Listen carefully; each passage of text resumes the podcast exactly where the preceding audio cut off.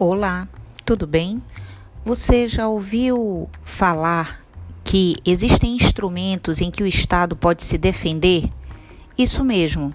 Existem momentos em que nós chamamos estado de defesa e em outros momentos estado de sítio.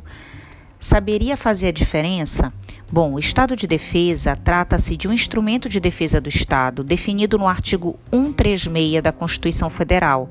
É quando o próprio presidente da República, desde que ouvidos o Conselho da República e o Conselho de Defesa Nacional, possa decretar medida que vise preservar e manter a paz ou prontamente restabelecer em locais restritos e determinados essa ordem pública, que pode estar ameaçada por grave e iminente instabilidade institucional ou até mesmo calamidades de grandes proporções da natureza.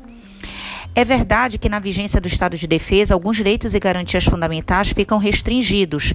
Exemplo, o direito de reunião, sigilo de correspondência, comunicação telefônica, etc tá? Mas é, é permitido a ocupação e uso temporário até de bens e serviços públicos, na hipótese de calamidade pública respondendo à União pelos danos e custos decorrentes para que não haja enriquecimento sem causa do poder público. E o estado de sítio?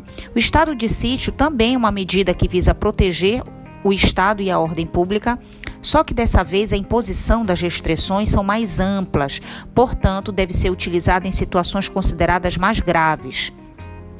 Nesse caso, o presidente da República, desde que ouvido o Conselho da República e o Conselho de Defesa Nacional, ele vai solicitar, olha o verbo, ao Congresso Nacional autorização para decretar o estado de sítio, somente nos casos de comoção grave e de repercussão nacional, ou até ocorrência de fatos que comprovem a ineficácia da medida tomada durante o estado de defesa, ou a declaração do estado de guerra, ou em resposta a agressão armada estrangeira.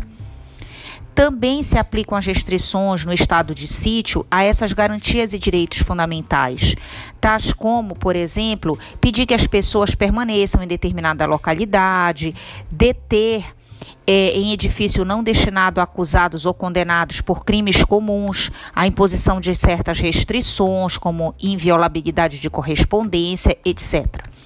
Por fim, todas essas restrições, seja do estado de sítio ou de defesa, elas estão sempre sujeitas ao controle exercido pelo Poder Judiciário.